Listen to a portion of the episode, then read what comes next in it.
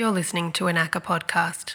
Hi, my name's Lisa Waup, and I'm one of the co curators of the exhibition Yhonnie Scarce Missile Park. This conversation is part of a series associated with the exhibition, which is on at the Australian Centre for Contemporary Art in Melbourne from the 27th of March until the 14th of June.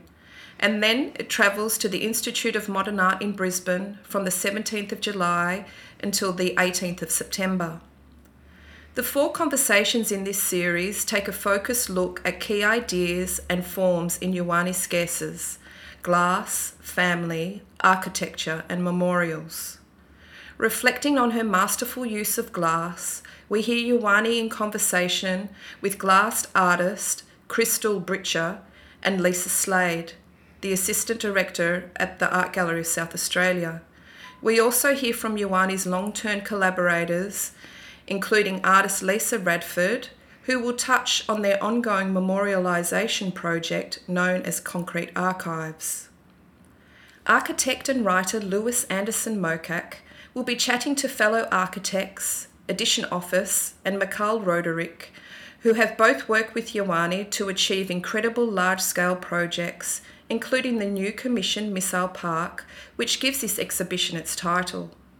You will hear from me, Lisa Waup, in conversation with National Gallery of Victoria's curator Hannah Presley as we speak about the role of family and archives in Yhonnie's practice. Aboriginal and Torres Strait Islander listeners are warned that names of people who have passed may be mentioned in these conversations. To hear more from ACCA, please subscribe to the ACCA podcast on Spotify, Apple Podcasts, SoundCloud, Google Podcasts, Stitcher, and sign up to ACCA's newsletter at acca.melbourne. I guess um, before we even begin to come into conversation with one another, um, I think um, one of the first things I'd like to do is acknowledge the fact that um, we're right now on on First Nations ground on Aboriginal land, and, and the fact that um, that something's happened here, and and something continues to happen, um, and that this country has, or countries, um, has created um, colonial forces and institutions and strategies to make Indigenous people invisible. And so, whenever I'm doing this acknowledgement, I, I, always want to acknowledge that that something has happened and, and, something continues to happen to our brothers and sisters and and elders and future generations um, whom were here before a lot of us have arrived. And so, um, as we proceed in this conversation, I'd, I'd like to ask um, for for everyone within um, this space to to, to keep that in mind and and and um, also remember your ancestors as well as I remember mine. Um, I'm a Djugun man from West Kimberley. Um, my my grandmother's name is Esme Nasser, and my great grandmother's name, who's also a part of the Djugun matriarch, is Crescentia Carter and my great great grandmother's name is Philomena Carter. Um, and they're all strong Djugun women who who come from um, a place very far away from um, where I'm currently residing, which is on Yagara and Turrbal lands, um, which is in so-called Brisbane. Um, and also would like to pay my respects to to their elders and and and these sacred lands here. Yeah, I'm uh, I guess you know, a, a, still a young person. Um, I think I'll be a young person for a while, but you know, in terms of um, my my practice, um, um, um, you know, taking it taking it fairly slowly in terms of um, finishing my my architectural studies. I'm in, in my master's now at RMIT, um, but I guess you know, living between two worlds and and um, you know, having to center um, learnings, you know, within our, our, our, cultural responsibilities as well as our tertiary responsibilities. Um, I'm in the process of of heading back back up to my ancestral lands, and, and that's something that I'm centering for this year, in order to um, yeah to attain and, and more knowledge and, and connect to my my people after after quite a quite a difficult and challenging last year, and then coming back to to finish my studies in in Naarm in Melbourne. Um, but outside of that, I'm also um, a member of the First Nations Advisory Working Group um, within the Australian Institute of Architects, which has been uh, the inaugural um, coming together of, of, of, First Nations leaders within the practice of architecture and the built environment. Um, and yeah, we're, we're doing a lot of work within uh, reform and, and advocacy work, which um, will have a lot of flow on effects.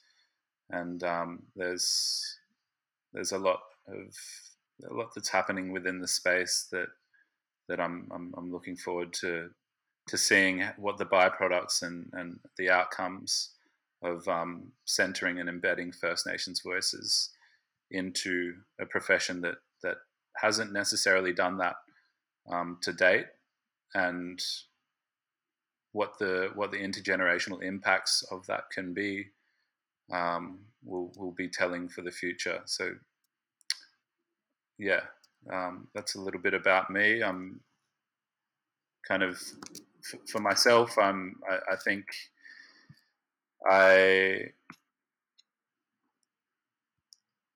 you know, for me, I, I, don't identify myself through the profession that I do.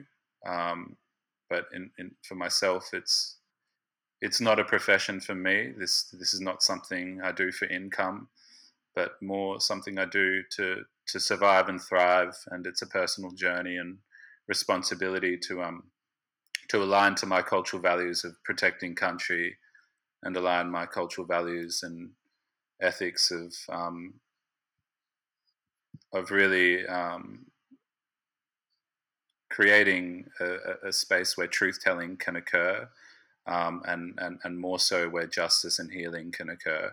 And I think architecture is a a very um, intersectional space for those conversations to happen um, in terms of you know a, a, practice that is inextricably tied to stolen land and inextricably tied to indigenous sovereignty um, and how how that relationship and role as an architect um, comes into play and the roles and responsibilities of the practice um, in, in navigating these these very tricky but real conversations to have. Um, yeah, that's that's really why I'm why I'm here. Um, anyway, enough enough um, of an intro.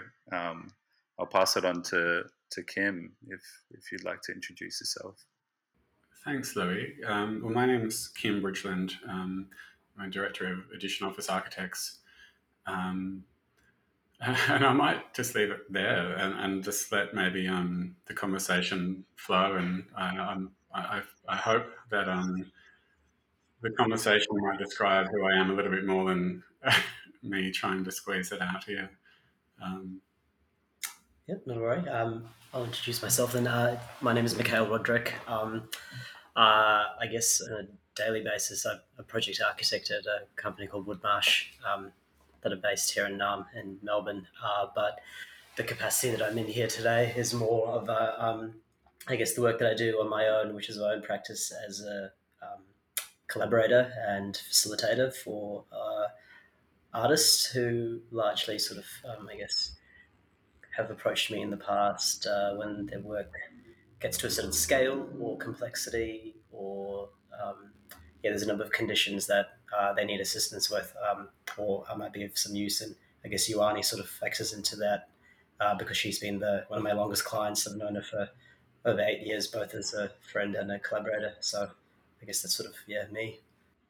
Um, hey Louis, there was a couple of things in your introduction um, though I, that um, I think are really important things to start this conversation off with. Um, and one is invisibility or visibility and invisibility of um, Aboriginal, Torres Strait Islander, or First Nations people. Um, in general, um, but you know potentially as we talk about them in relationship to architecture, um, and then I suppose that sectionality of um, a lot of these, I guess this theme um, and how it resolves around architecture in in regards to truth telling.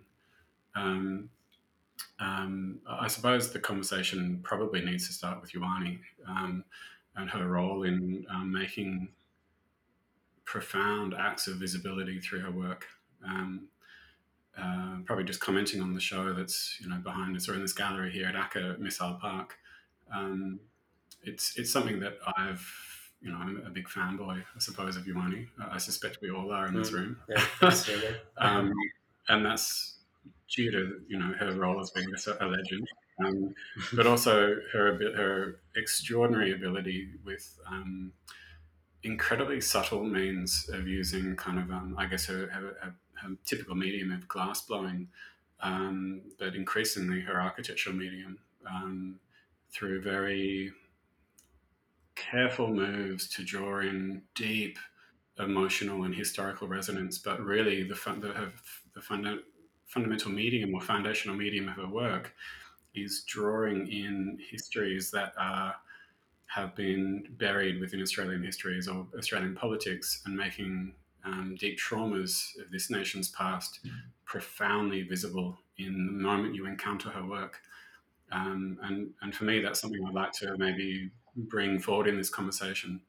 Um, I know that the, the new pieces that were commissioned in Gallery One, there's those three pavilions, um, Missile Park, um, three architectural pavilions, I, I guess describing them for this podcast there are three tin sheds, each of them with a slightly different reform, referencing um, you know the different archetypes of military or industrial sheds out in the Woomera or out in the landscape.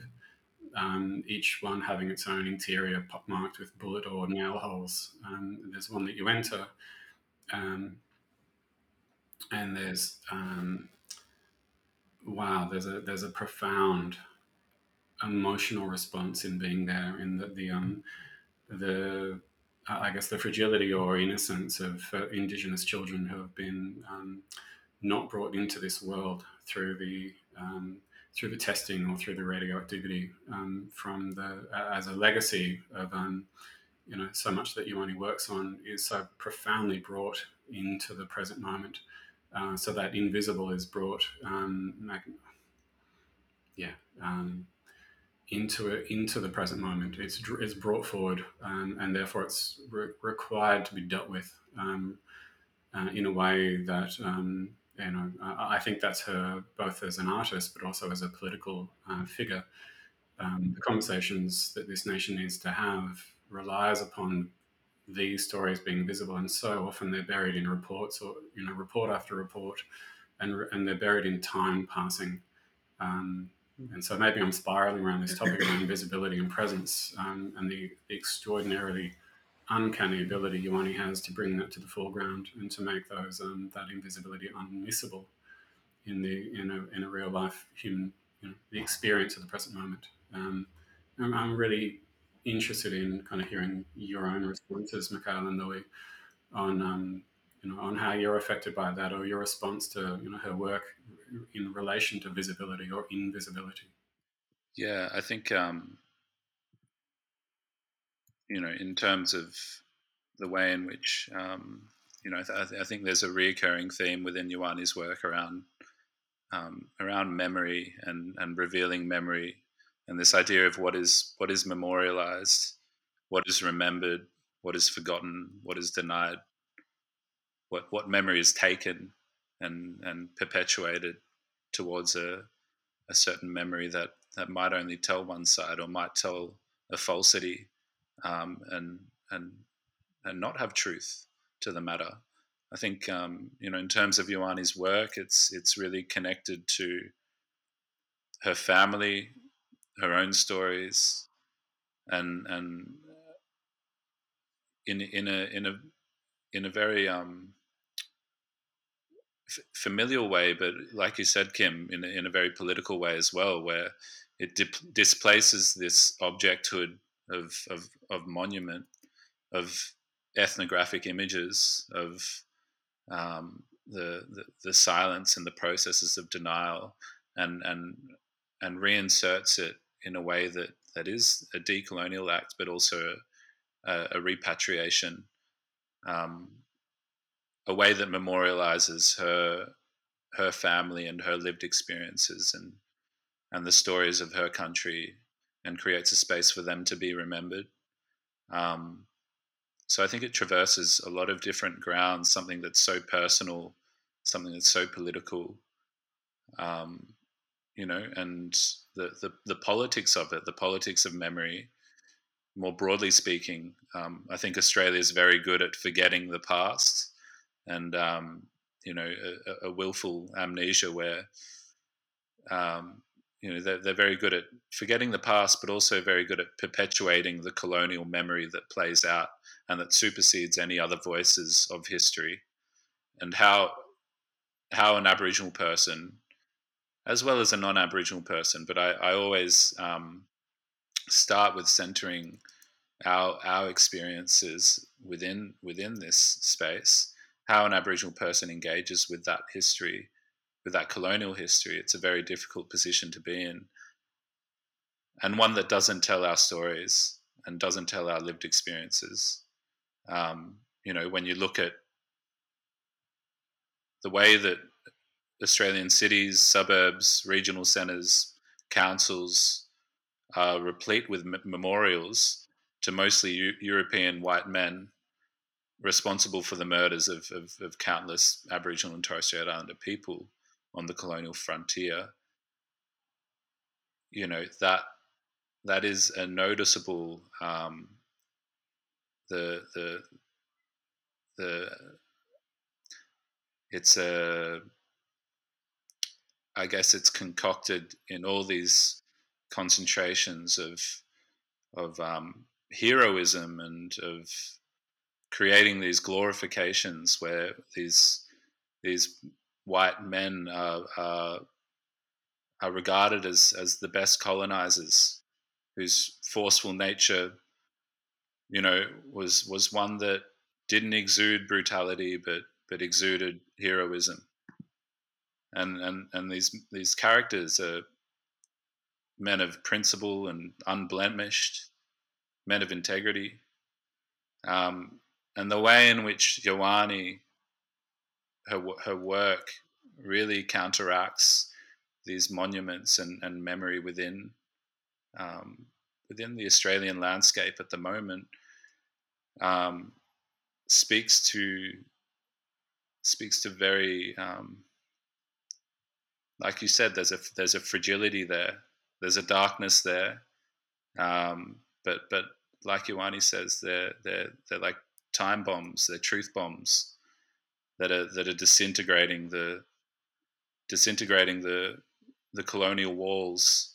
Um, you know, I haven't been down to to um, Missile Park yet, but but I'm, I'm going to be down in Naarm soon, and I'm looking forward to entering that space where I, I was listening to Yhonnie's um, Yhonnie's yarn with with Max and and how you know once you close the doors within within the space, your your eyes take a moment to adjust, and and these fragile um, babies are revealed. These these these fragile Aboriginal people, Aboriginal young people are are, are revealed, um, and that that moment of, of reflectivity, but also the moment of intimacy and um, you know, I think I think that that's a that's a common thing that plays out in terms of Yhonnie's work, but also the work that you've done um, in collaboration with Yhonnie Kim. Um, before before I go on to that, um, that incredible work that you've you've done with Yhonnie in absence, Mikhail, um, do, do you do you do you want to speak to to your your involvement with with Yhonnie over the years and, and how that has taken place um, from its from the time it was seeded, um, as well as what what those processes um, in terms of um, the relational processes with Yhonnie, how that has developed a practice for you um, that that may have um, may have shifted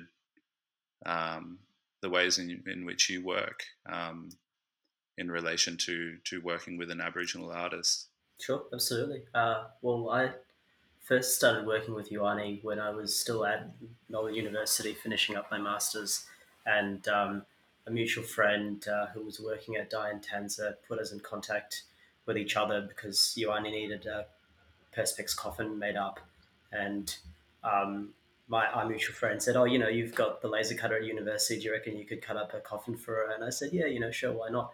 Um, I can do that." Uh, so met up with Yhonnie, and I was in my share house in Carlton North, and you know, she would come meet me, and we would sit in my you know messy living room and sort of have chats about, um, I guess, uh, stuff. And I was kind of a little bit overwhelmed at the time because you know she'd already been a pretty established artist, and I here I was kind of had no idea what I was doing most of the time. Um, but uh, I was it struck me at first immediately from you know when I first met her how I guess the dynamic was never, you know, here's exactly what I want and I'd like you to make it for me. It was a sort of, you know, I want to make a coffin. What do you think? Can we do it like that? What are your thoughts? So I guess for making that first coffin for um, Blood on the Wattle, which is in the show, um, yeah, to now working on Missile Park with her, that that relationship, I guess, that we've developed over the years has become really, I guess it's, it's sometimes it catches even both her and I off because it can be quite intuitive. I guess we've worked with each other for so long that um, she, a lot of the time, Yhonnie approaches me with an image, and sometimes it's just that, it's just a photo. And she'll say, you know, this is something I've been looking at. And a lot of the time, well, for a lot of the cloud works, they've been photographs of um, the explosions in Maralinga. Um, and uh, yeah, I guess the conversation will start from the image, which is you know one of the few records of um, those horrific events that took place. Uh, and I guess sort of when we went to Maralinga together on that trip um, before we we did Thunder Raining Poison, um, I told a few people that I was going, and no one had. Most of the people that I, I didn't grow up in Australia. I grew up um, in Aotearoa, New Zealand, so I didn't go to school here, and I just assumed that everyone knew what Maralinga was and where it was and what happened, and no one had any idea. I had no not a single person even knew what it was, and I think it's no surprise that you know in the years that followed, you know, there's a show on Maralinga now, and I think um, you know it's probably maybe singularly Yhonnie, possibly maybe a few other artists in that conversation that's taking place because of her work, and you know, again, goes back to visibility and her ability to, I guess, you know, kind of command glass to truly kind of, I guess, you know, um, use it up to as a mirror to ourselves in a way, you know, like her work does, but then also, you know, kind of provide us with that sort of transparency. Um, but yeah, it starts off with photos and, um, uh, you know, we'll trace over them. I'll kind of start to make a shape in the computer and um, through lots of umming and ahhing and twisting and pulling. Yhonnie has an ability to kind of she she knows she knows when it's it because I'll just sit there tweaking around in Rhino, which is the program that we use to kind of you know I have I have a I have a, a glass shape in in the computer that I just use as my default sort of block, and you know we just multiply it by you know depending I'll ask her how many how many yams we're using this time, and she'll say you know thousand, so I'll get cool thousand.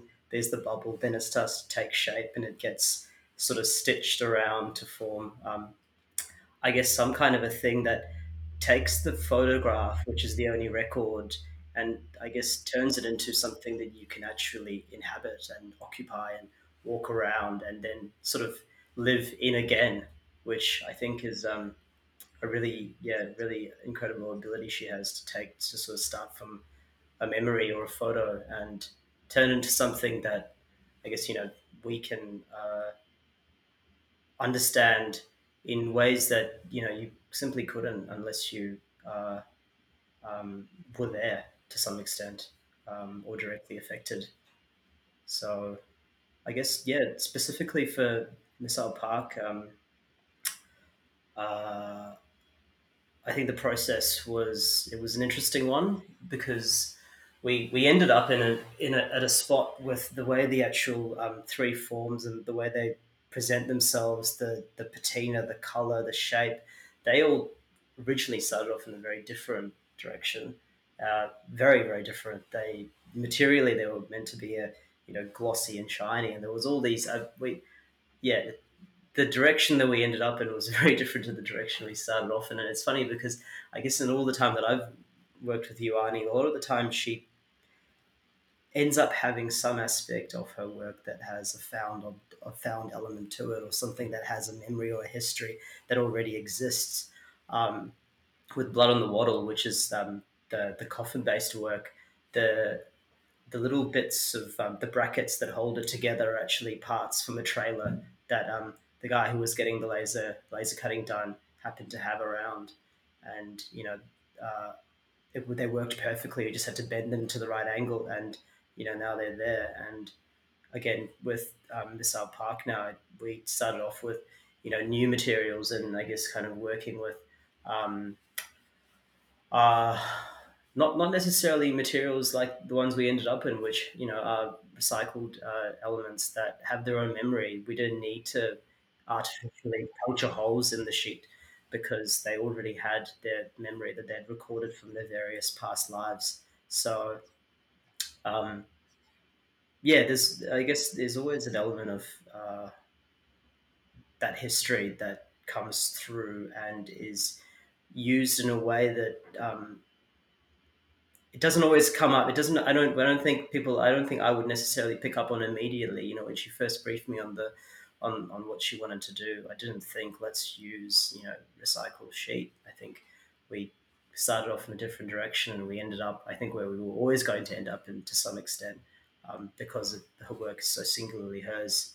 Um, but yeah, mm. I mean I don't know how how you found working with her in, in absence and what that process was like. Um, yeah, look, it's a different process, and it's and it's purely because you know um, different combination of people yeah, and yeah. Um, parts. Um, be, before I go into that, I, um, yeah, it, you, there's a really particular use of Yhonnie's or you know, of Yhonnie's use of unfound elements, mm. and I just kind of couldn't help meditating on that or thinking of that while you're talking um, around how that so often attenuates the work that she makes. Um, in that um, the you know the glass objects are so often kind of um, uh, bush fruit or mm-hmm. yams mm. or desert plums. Um, and, I, and I love them so much because they're literally what they are. They're not being anything else, and yet they also are human. Their bodies, their souls, mm. they they um, become these gateways. But when they're aligned to these found objects, uh, all of a sudden there's this kind of um, narrative, this powerful, almost narrative explosion where that um, you get brought into, I guess, the, the deep empathetic response you have with the, the human stories um, or the empathetic stories in those glass objects becomes clarified with the medicinal qualities or the, the profound sense of absence and loss um, that those found objects have. Often, those found objects have a sense of um, a past that is not present, and when they're pulled into alignment with um, these glass objects, that that um, that past which is not present, it becomes aching. Um, it's a and it's amazing use of um, that careful use of hers of picking up the right found objects and mm. um, and not being bombarded or or overloaded or overpowered by the narrative of that object. Almost using that object as this kind of you know narrative catalyst. It's you know it's mm. really um, mm. you know she does have a touch or a knack for mm. knowing when it's right uh, and knowing when it's you know too much. Mm. You know, it's not it's never too much or not enough. It's always just that right. Yeah, balance. that's right. Yeah. Um, but the relation the relationship we had with um, in absence was um, um, I suppose a different one in that we reached out to her. There was an architectural uh, commission for the NGV, and um, it's a very nationally public um, architectural uh, commission, and we wanted, or we felt that um, it had a purpose beyond architecture, looking at architecture, or architects looking at architecture. Mm-hmm. We felt that the architecture had a purpose to engage in a national conversation.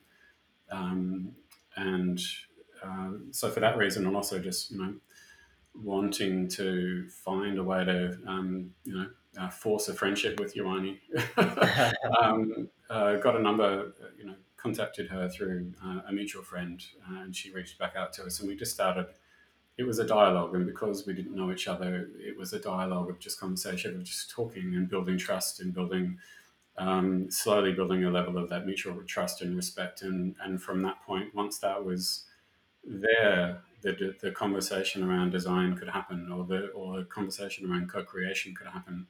But there was a this kind of um, you know finding that relationship first.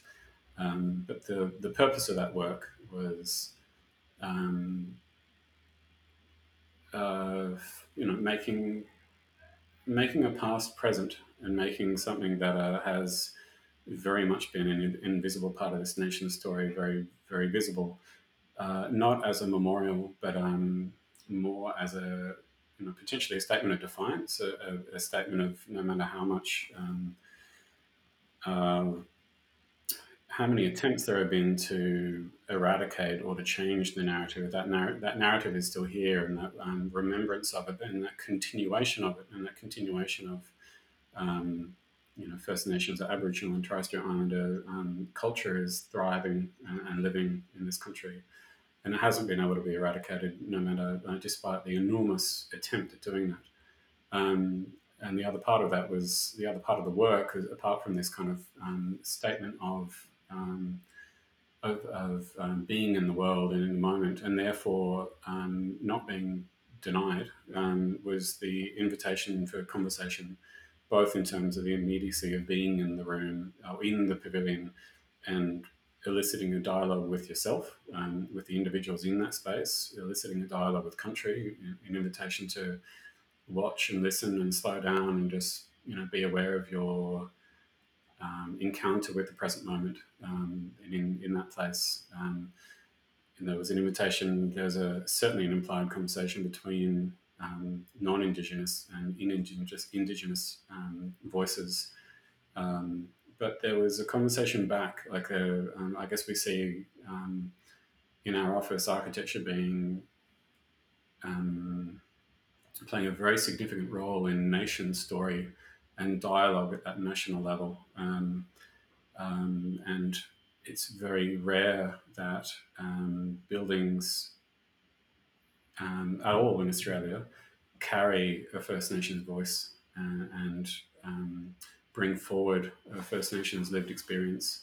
And therefore, so often, um, I guess the, the narrative of what cultural, what history is given credibility or significance is that of who built it first, and typically that is you know that is the colonial legacy, that is a Western legacy, that's you know, a white male legacy mostly, mm. um, and it's a very um, it's a very biased perspective on um, on who is given right to have that voice um, and what voices are kind of not necessarily allowed or historically not allowed to you know be in that um, you know be in that forum um, so I suppose all of those are the, the conversations and um, and that you know uh, that same back and forth, that same kind of um, constant dialogue um, is uh, I suppose was the foundational element of that relationship with Yhonnie in terms of actualizing and physicalizing that work.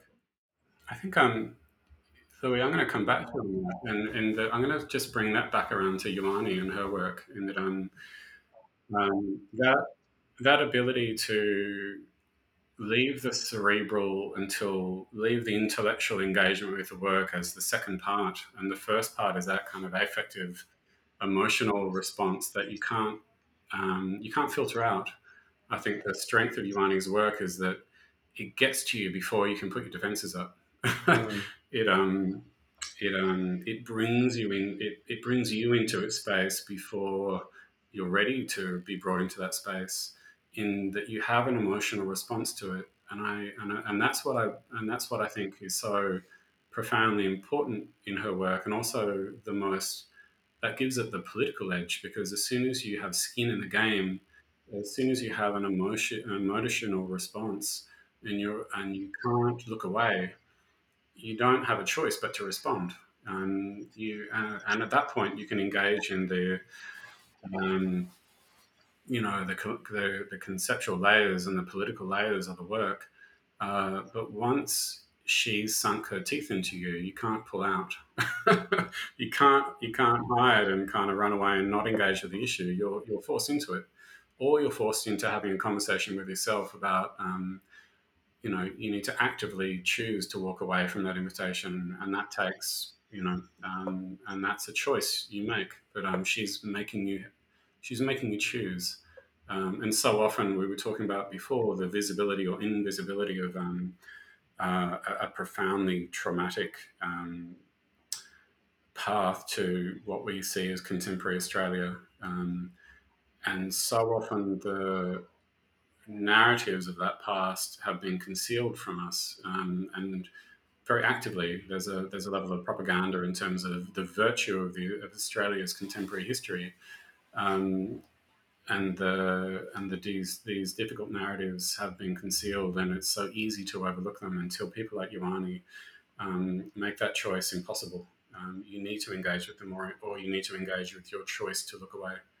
Um, there's is... also there's also that element of her work, I guess, in the fact that it's it looks so you know beautiful. Mm. It's high, it's photographic, it's photogenic, um, and it doesn't necessarily at first glance give you much in terms of you know the depth of it until you really start to process it and as you're saying digest it and you realize I guess you know the the narrative that and the storytelling that comes through her work which uh, can be consumed by a child who can't speak yet mm. in the sense that you know some of the hanging works that she's done um, or you know a young um, young person who doesn't necessarily have the capacity to I guess fully acknowledge um, I guess the, the, sort of the themes that she works with all the way up to you know people who are capable of doing that but you know choose to look away.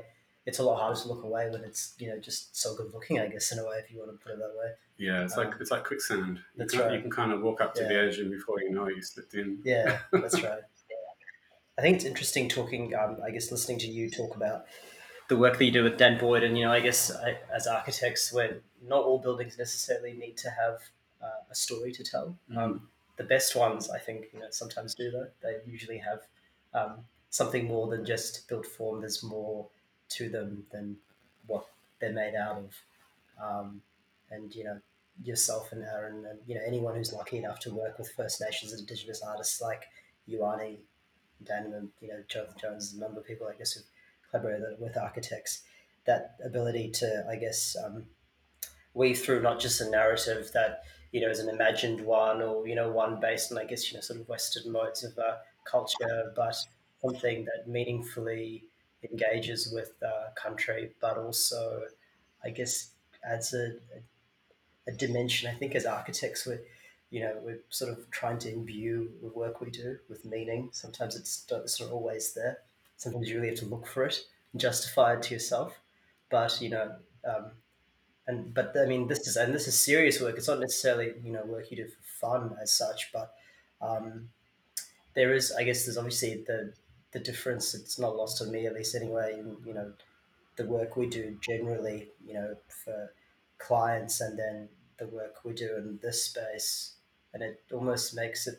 I kind of wonder whether you know it be um, is incredibly valuable to the industry as a whole to really sort of start to understand and engage with um, artists and culture and find ways to imbue the built environment mm. that we uh, have a responsibility all the time to construct with uh, narratives and stories that you know are not our own but uh, perhaps some that we can you know help bring to light in some way and i guess someone like Yhonnie, you know is, at least for my myself it, knowing her pretty much as long as I've been working as an architect as well, um, that understanding of you know the fact that uh, I guess there's there's there's architecture and then there's um, uh, there's architecture with meaning, or I guess architecture that can, can contribute positively, mm. uh, um, yeah, to a, you know to to us. Um, and I think that um,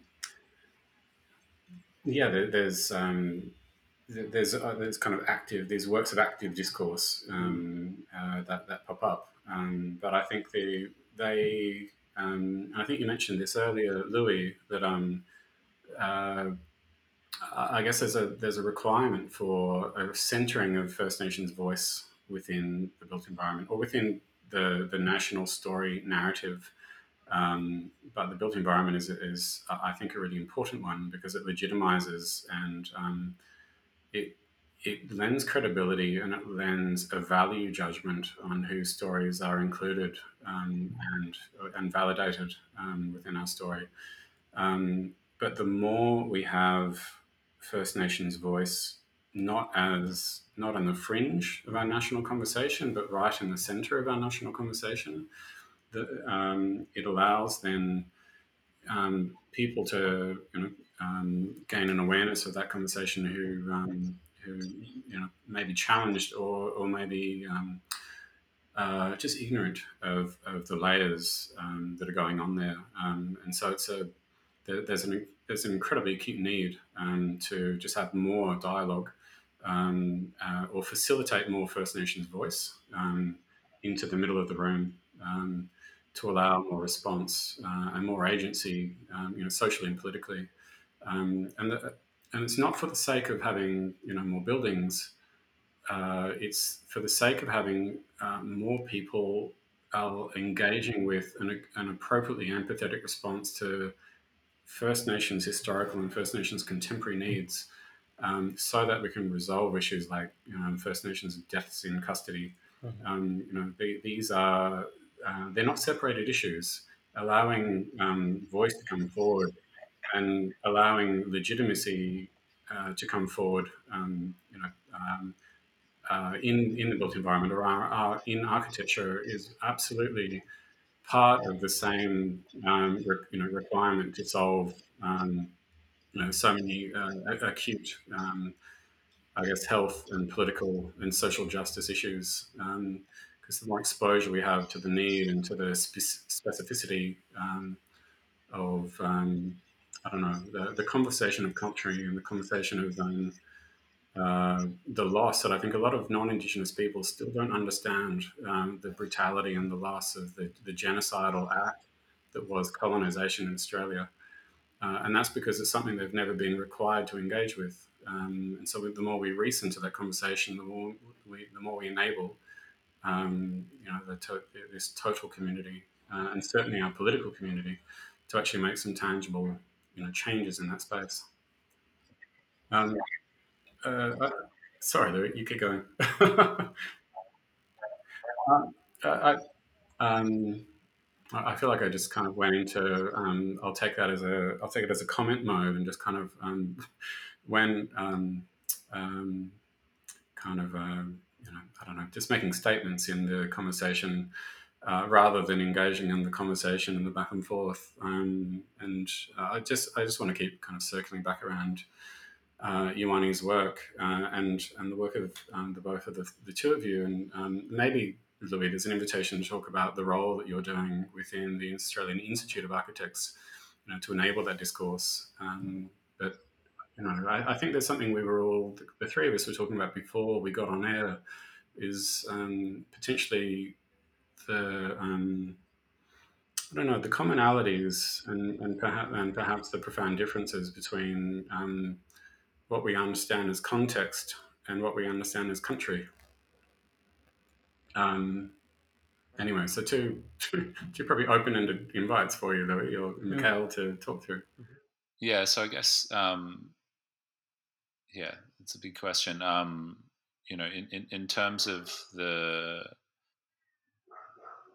um, you know the, the, the, the, political and, and cultural shifts and pushes that are that are occurring right now.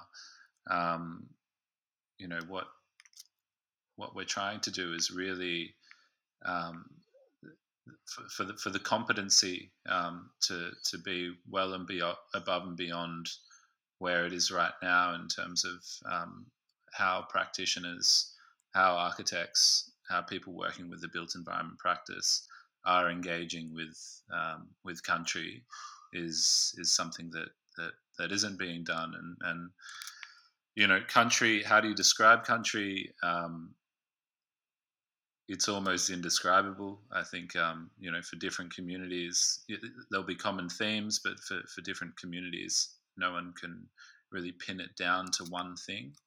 Um, but you know in terms of um, the the the relationship um, and, and, and your question around um, context and country. Um, you know, I think I think how how we um, it, it, for, for me it stems down to to to values and to to values of reciprocity and relationality. If as as a First Nations person, the the reasons why we have stood the test of time and, and been here for time immemorial is because of our our values towards um, towards place, towards environment.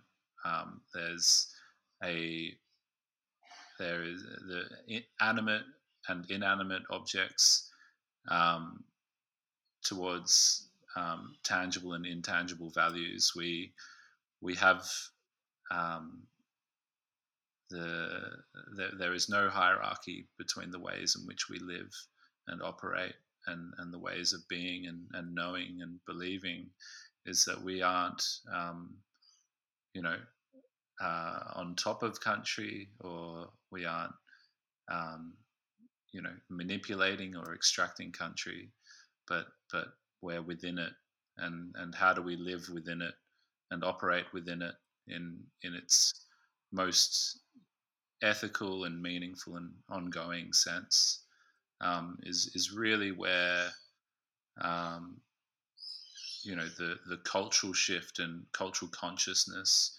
um, needs to to really be um, where we're not we're not just talking about sustainability in its in all its buzzwords, but but actually how do we become in relationship with um, with all living entities, those that that that are tangible, and those values and and and, and that heritage that that has been there, um, that is deep within the cellular memory of of, of our bloodline, um, and and the, the, the bloodline, which is the land as well. So really, um, it, it it takes a, a, big cultural shift. And I think um, in terms of the work that the First Nations Advisory Working Group and Cultural Reference Panel are, are, are doing, you know, where, it's a it's a mammoth. Um, you know, there's there's a lot of different organisations and, and, and bodies that are coming to us, and um, there's a lot of a lot of interest and appetite, um, and you know I, re- I, really see that there's um, not only an appetite but a, a, a, will to not only learn but be aware and understand and and implement implement that understanding into practice. Um, how that how that manifests, um, um, I, I believe that um, you know if if we do work in relationship with First Nations people and embed those voices in, in ways that are actually ongoing and and create processes that don't don't initiate that that relationship just for the first instance of a design process.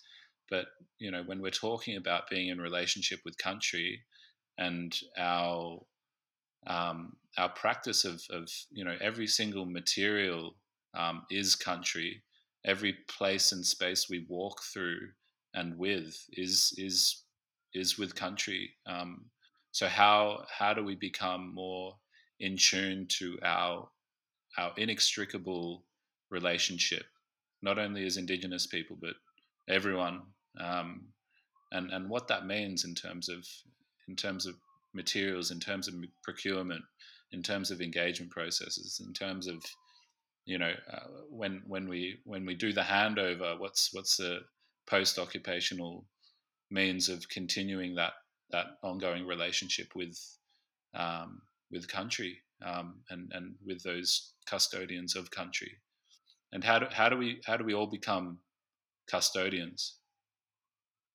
You know, I think I think there there needs to be that that lens of of custodianship, and and that's not um, overriding the, the, the traditional custodians and and the rightful indigenous sovereign owners of, of of these lands, but how do we all adopt those those those values of stewardship and, and custodianship?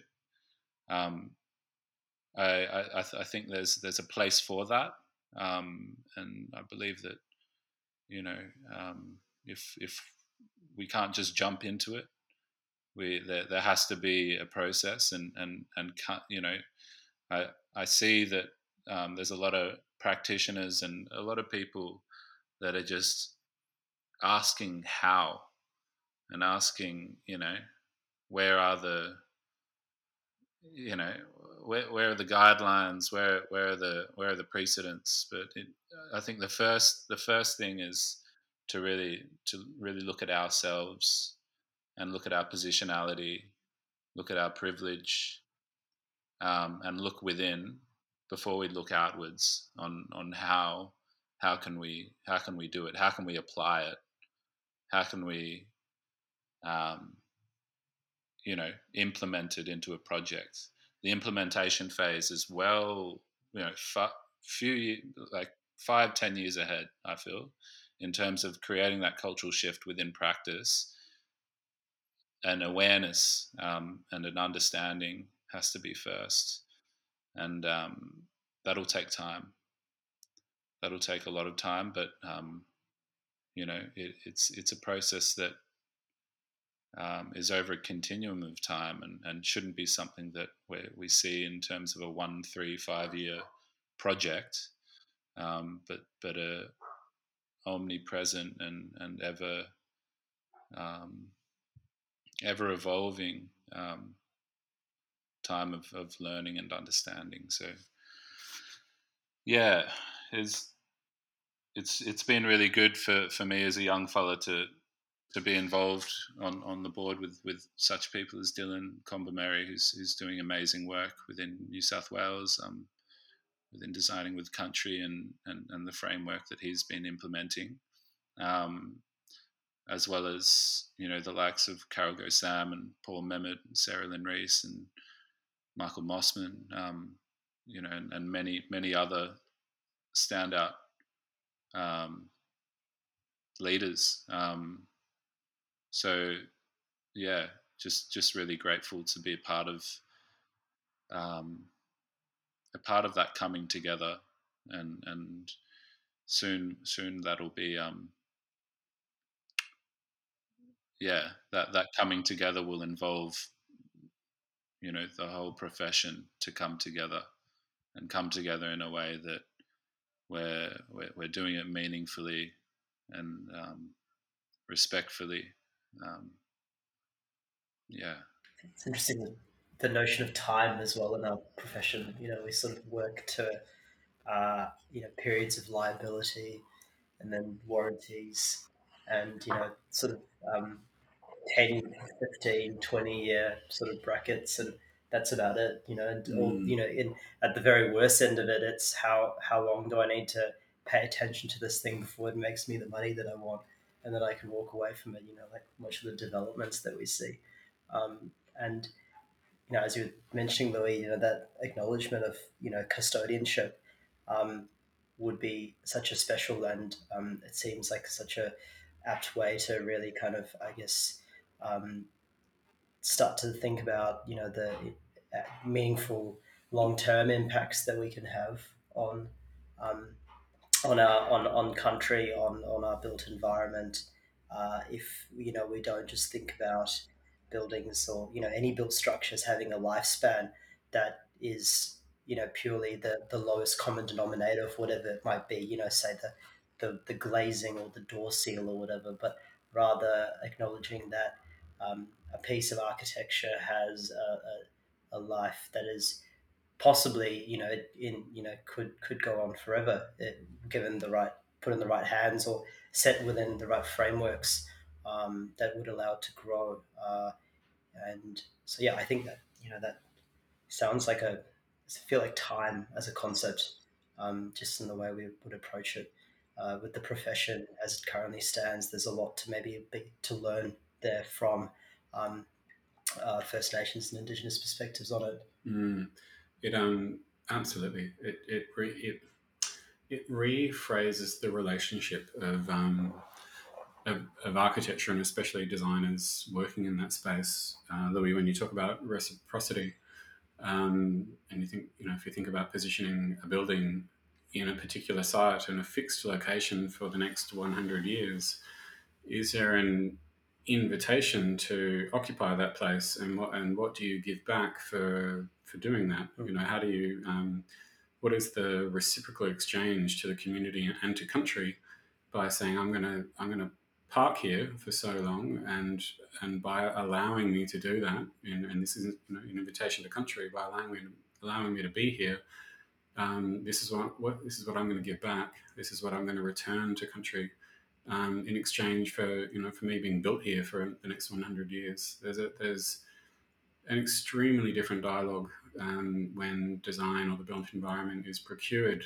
with that conversation, rather than Mikhail, as you were saying, the the conversation around well, am I going to be liable if mm-hmm. this you know breaks and hurts someone in the next seven years, and that's my mm-hmm. motive for design or immediate profit. Um, the you, you, can imagine the design responses um, collectively over time um, you know provide for a very different way of you know living together and living within country yeah and i think um, you know honoring that relationship to to support the health and well-being of country is something that you know if, if that was so fundamental and foundational to our projects and and our way of, of, of practicing and way of being then um, you know that that would that will create like how how would how would you map out that process if that was a foundational thing um, to to um, you know to support the health and well-being and, and, and caring of country that is required um, you know how, how do you design that project and with that foundational value and and it, it would create yeah it's unprecedented ground um, in a lot of ways in terms of you know contemporary Australia. Um, you know the, the ways in which my ancestors and, and and people that have been here for tens of thousands of years have practiced that um, that way of of being for for time immemorial.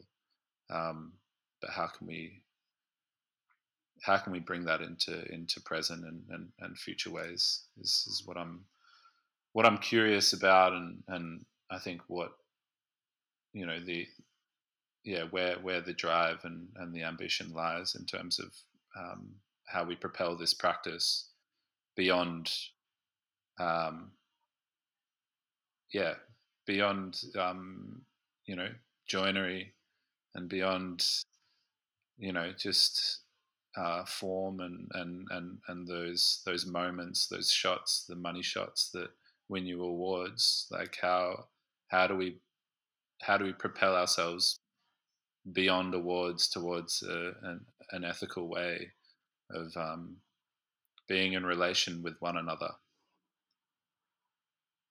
Um, I know awards are really good, and, and, and you, you you guys are really good at them Edition Office.